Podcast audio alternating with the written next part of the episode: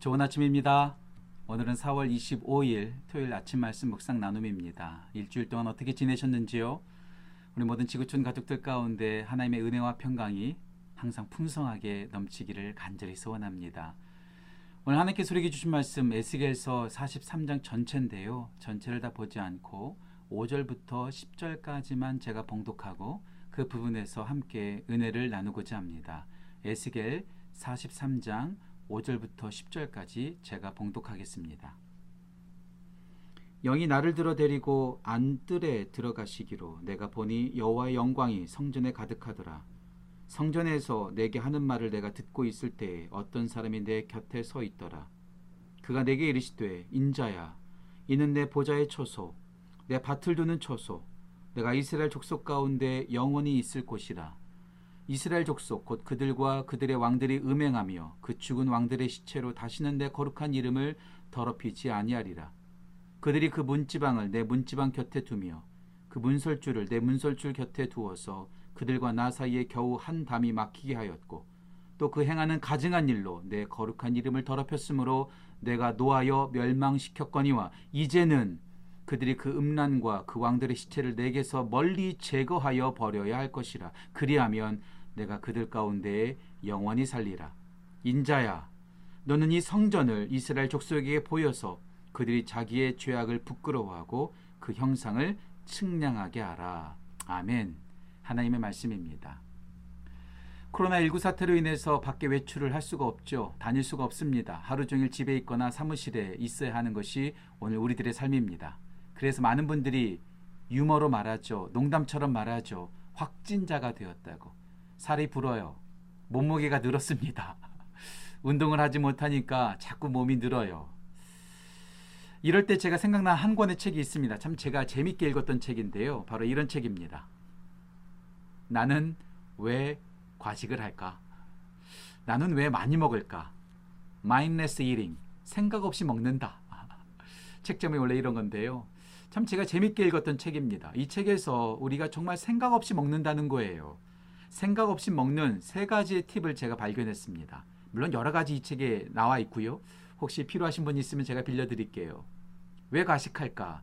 첫 번째 이 책에서는 친절에 속지 말라고 말합니다. 우리가 식당 가서 밥 먹을 때 빈 접시가 생기면 바로 웨이러가 와서 그 빈 접시를 치워주죠. 우리는 친절하다 생각해서 와 너무 친절한데 팁 두둑히 줘야겠다라고 생각하곤 하지요. 물론 팁 많이 주셔야 합니다. 그런데 그 빈 접시를 빨리 치우는 이유가 있어요. 왜냐하면 우리는 빈 접시를 보면 많이 먹었다고 생각하거든요. 그러니까 그 빈 접시를 빨리 치워주는 거예요. 내가 아직 덜 먹었다고 생각하게 만들려고 친절을 가장하여 빈 접시를 빨리 쳐준다는 거죠. 친절에 속지 말라고 말합니다. 두 번째, 보이는 것에 속지 말라고 말합니다. 많이 먹는 사람들 보면은요, 먹을 것이 눈에 보여요. 눈에 보이니까 먹는다는 거예요. 실험을 했다는 거예요. 한 어, 사무실에서 일하, 는 직원들 앞에 유리로 된 병 앞에 초콜릿을 집어넣었답니다. 한 시간 동안 보았더니 한 8개 정도 먹더라는 거예요. 그런데 유리로 된 병이 아니라 도자기로 된 병, 안이 보이지 않는 병에다가 초콜릿을 넣어 주었더니 네개 채 먹지 않는다는 거예요. 무슨 말이에요? 눈에 보이면 먹고 눈에 안 보이면 안 먹는다는 거죠. 집에 있을 때 먹을 것을 눈에 보이지 않게 한다면 우리가 좀 먹는 것을 줄일 수 있겠죠. 세 번째 팁은 거리입니다. 거리. distance, distance. 먹을 것을 가까이에 두면은 더 먹는다는 거예요. 그러니까 멀리 두어야 된다는 거예요. 멀리 두면 안 먹고 가까이 있으면 자꾸 먹는다는 것이죠. 너무나 당연한 얘기를 해드렸나요? 예, 거리가 참 중요합니다. 가까이에 있으면 우리는 그 가까이에 있는 것에 영향을 받게 됩니다. 저는 우리 모두가 복된 것을 가까이 했으면 좋겠어요. 잘못된 것, 잔인한 것, 죄악된 것, 더러운 것들을 가까이, 가까이 하는 것이 아니라 순결한 것, 깨끗한 것, 좋은 사람, 이런 좋은 것들을 가까이 하기를 간절히 소원합니다. 그리고 그 가까이 해야 될 것 중에 가장 중요한 게 뭘까요? 바로 우리 하나님을 가까이 하는 것이죠.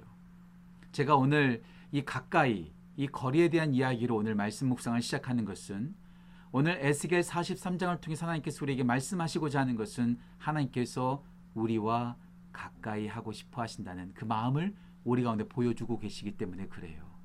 하나님은 우리와 친하고 싶어 하십니다. 하나님은 우리와 가까이 지내고 싶어 하십니다. 가까이 지내고 싶어 하신 하나님께서 오늘 가운데 무엇을 말씀하실까요? 무엇을 원하실까요? 오늘 짧게 세 가지로 함께 말씀을 나누고자 합니다. 첫 번째, 하나님께서는 우리와 가까이 하고 싶으셔서 우리를 이끌어 주세요. 우리를 끌어 주세요. 오늘 5절 말씀 보실까요? 5절에 이렇게 나와 있습니다. 영이 나를 들어 데리고 안뜰로 들어가시기로. 하나님께서 우리를 들어서 그리고 안뜰로 데리고 들어가시는 거예요. 영화 속에서 신혼 부부들이 결혼한 후에 처음으로 집에 들어갈 때 신랑이 신부를 확 끌어안아서 들어가잖아요. 마찬가지예요. 우리 하나님도 우리를 확 들어서 데리고 들어가고 싶어 하시는 거예요. 전 오늘 본문 말씀 에스겔 43장 5절 말씀을 묵상하면서 아버지가 자녀들의 손을 이끌고 집으로 들어가는 모습을 상상해 보기도 했습니다. 우리 하나님은 우리를 들어서 복된 곳으로 인도하실 뿐만 아니라 손을 잡고 이끌어 주시는 분이 바로 우리 하나님 아버지라는 것이죠. 우리가 해야 될 것은 무엇일까요? 우리를 이끌어 주시는 분, 우리를 들어서 하나님의 안뜰, 하나님의 성전 안뜰로 들어가게 인도하시는 그 하나님께 우리를 맡기는 거예요. 그분께 신뢰하는 거예요. 그분을 따라가는 거예요. 우리 몸에 있는 힘을 쫙 빼는 거예요. 싹 빼는 거예요. 안 따라가겠다고 뻗팅기는 것이 아니라 하나님께서 우리를 손을 잡고 이끌어 주시면 우리는 따라가는 거예요. 우리를 안으로 들고 들어가시면 그분께 우리의 몸을 맡기는 것이죠. 예. 우리를 이끌어 주시는 그, 그 주님, 그 주님의 손을 붙잡고 따라가는 복된 삶이 우리 모든 지구촌 가족들 가운데 넘치기를 간절히 소원합니다. 두 번째로요. 우리를 이끌어 주신과 함께 또 두 번째는 씻어 주세요. 우리를 깨끗하게 해 주세요. 우리가 무조건 하나님의 뜰 안으로 들어간다고 해서 문제가 해결되는 거 아닙니다.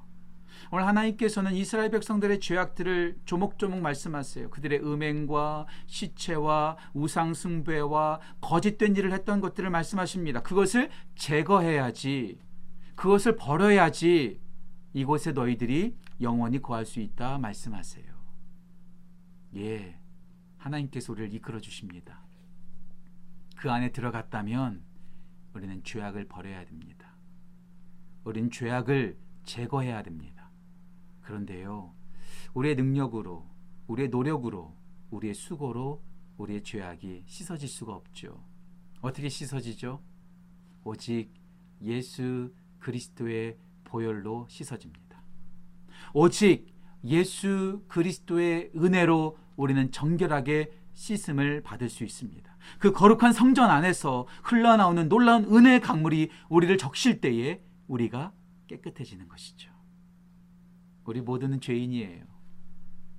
목사도 여러분과 똑같습니다. 우리 모두는 죄인이에요. 그 죄를 부끄러워할 줄 알아야 됩니다. 오늘 10절 말씀 이렇게 나와 있습니다. 10절 제가 잠깐 읽어 드릴게요. 인자야 너는 이 성전을 이스라엘 족속에게 보여서 그들이 자기의 죄악을 부끄러워하고 우리의 죄악을 씻기 위해서 우리 가운데 필요한 것은 무엇일까요? 염치가 있어야 됩니다. 염치, 부끄러워할 줄 알아야 돼요. 최근에 한국에서 여러 가지 더러운 범죄자들이 잡혀서 들어가는 장면을 뉴스에서 본 적이 있습니다. 입으로 표현할 수 없는 정말 끔찍한 범죄를 저질렀는데도요. 기자들 앞에서 수많은 사람들 앞에서 뻔뻔하게 서 있는 모습을 보았어요. 야, 저는 그게 더 무섭더라고요. 그게 더 끔찍하더라고요. 죄를 지었으면 부끄러워할 줄 알아야 됐죠. 그 죄 때문에 괴로워할 줄 알아야죠. 그 죄로 인해서 아파해야지 그 죄를 씻, 씻, 씻을 수 있지 않겠습니까? 그 죄를 부끄러워해야지 그 죄를 제거하지 않겠습니까?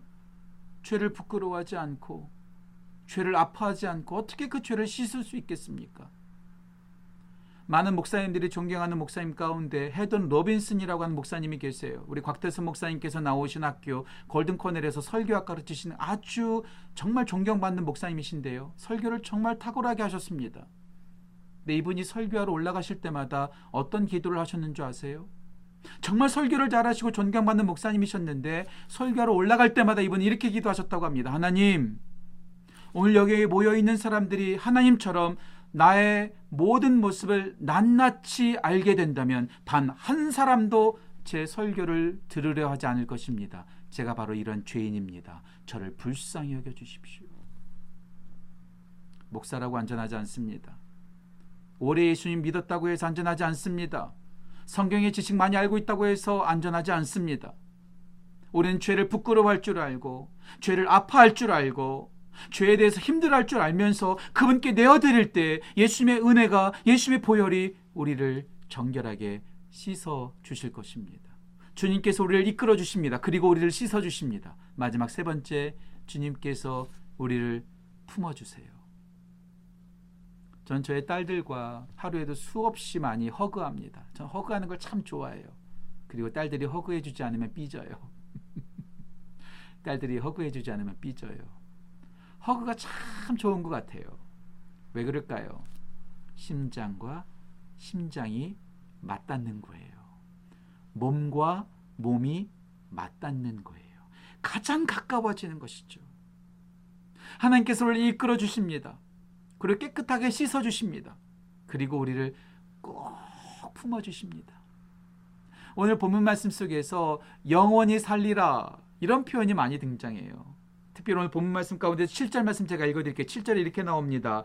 그가 내게 이르시되 인자야 이는 내 보좌에 쳐서 내 밭을 두는 쳐서 내가 이스라엘 족속 가운데 영원히 있을 것이라. 우리 주님은 우리를 잠깐 만나고 멀리 가시는 분이 아니라 잠깐만 만나 주시는 분이 아니라 우리와 영원히 함께하고 싶어 하시는 분이 바로 우리 하나님이세요. 우리와 항상 가까이 하고 싶어 하세요. 우리를 꼭 품어 주시고 우리 곁에서 영원히 함께 하시고자 하시는 분이 바로 우리 하나님이십니다. 우리 곁을 오래도록 지키는 사람 없어요. 제가 좀 불행한 얘기 해드릴까요?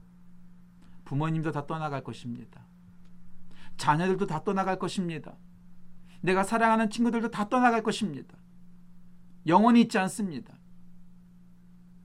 하지만 우리 하나님 아버지는 영원히 우리를 품어주십니다. 우리를 이끌어 주시고, 우리를 씻어 주시고, 그리고 우리를 영원히 품어주시는 그 주님의 은혜를 소망하고 사모하는 우리 모든 지구촌 가족 되시기를 간절히 소원합니다. 오늘 이 말씀을 묵상하면서 생각난 찬양이 있어요.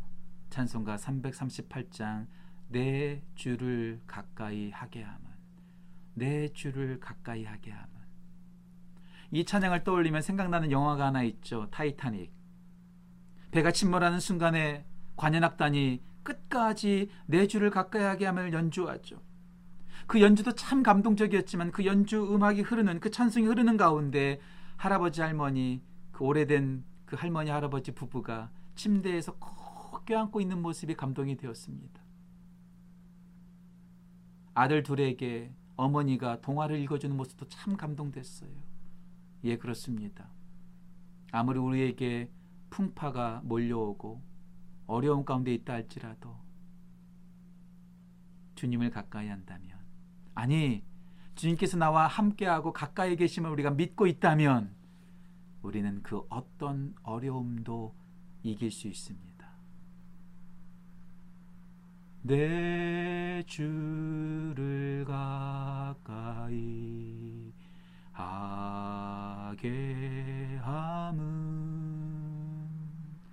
십자가 짐 같은 고생이나 내 일생 소원은 주 찬송하면서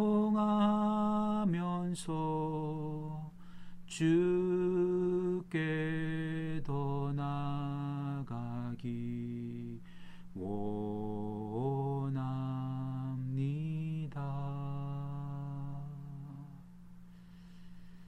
하나님, 우리를 가까이 하기를 원하신 하나님, 우리도 주님을 가까이 하기를 소원합니다. 우리를 이끌어 주시고 우리를 깨끗하게 하시고 우리를 영원히 품어 주시는 그 주님. 그 주님과 함께 항상 가까이 하는 우리 모든 성도들 될 수 있도록 인도하여 주옵소서. 우리의 평생 소원이 주님을 가까이 하고 주님 곁에 거하는 복된 삶 살아가는 우리 모든 지구촌 가족 될 수 있도록 주여 인도하시고 복으로 도하여 주옵소서. 주님을 찬양하고 감사드리며 귀하신 예수님의 이름으로 기도합니다. 아멘. 오늘 여러분들에게 두 가지 광고를 드리겠습니다. 내일도 오전 10시에 온라인 예배로 여러분들을 꼭 찾아뵙기를 소원합니다. 내일은 위기 시리즈 마지막 설교입니다. 아, 함께 위기 가운데 주님을 소망하는 복된 은혜가 내일 온라인 예배 가운데 넘치기를 소원하고요. 예배 관람하는 거 아닙니다. 시청하는 거 아닙니다. 아, 좋은 옷 입으시고요. 아, 컴퓨터 앞에 앉으셔서 함께 하나님을 예배하는 기쁨이 내일도 동일하게 우리 가운데 넘치기를 소원합니다. 두 번째는 긴급 구제 프로그램에 대한 설명을 해드립니다. 아마 내일 정도쯤에 아니 오늘 저녁쯤 정도쯤에 여러분들이 홈페이지에 들어가 보면 신청서가 나와 있을 것입니다.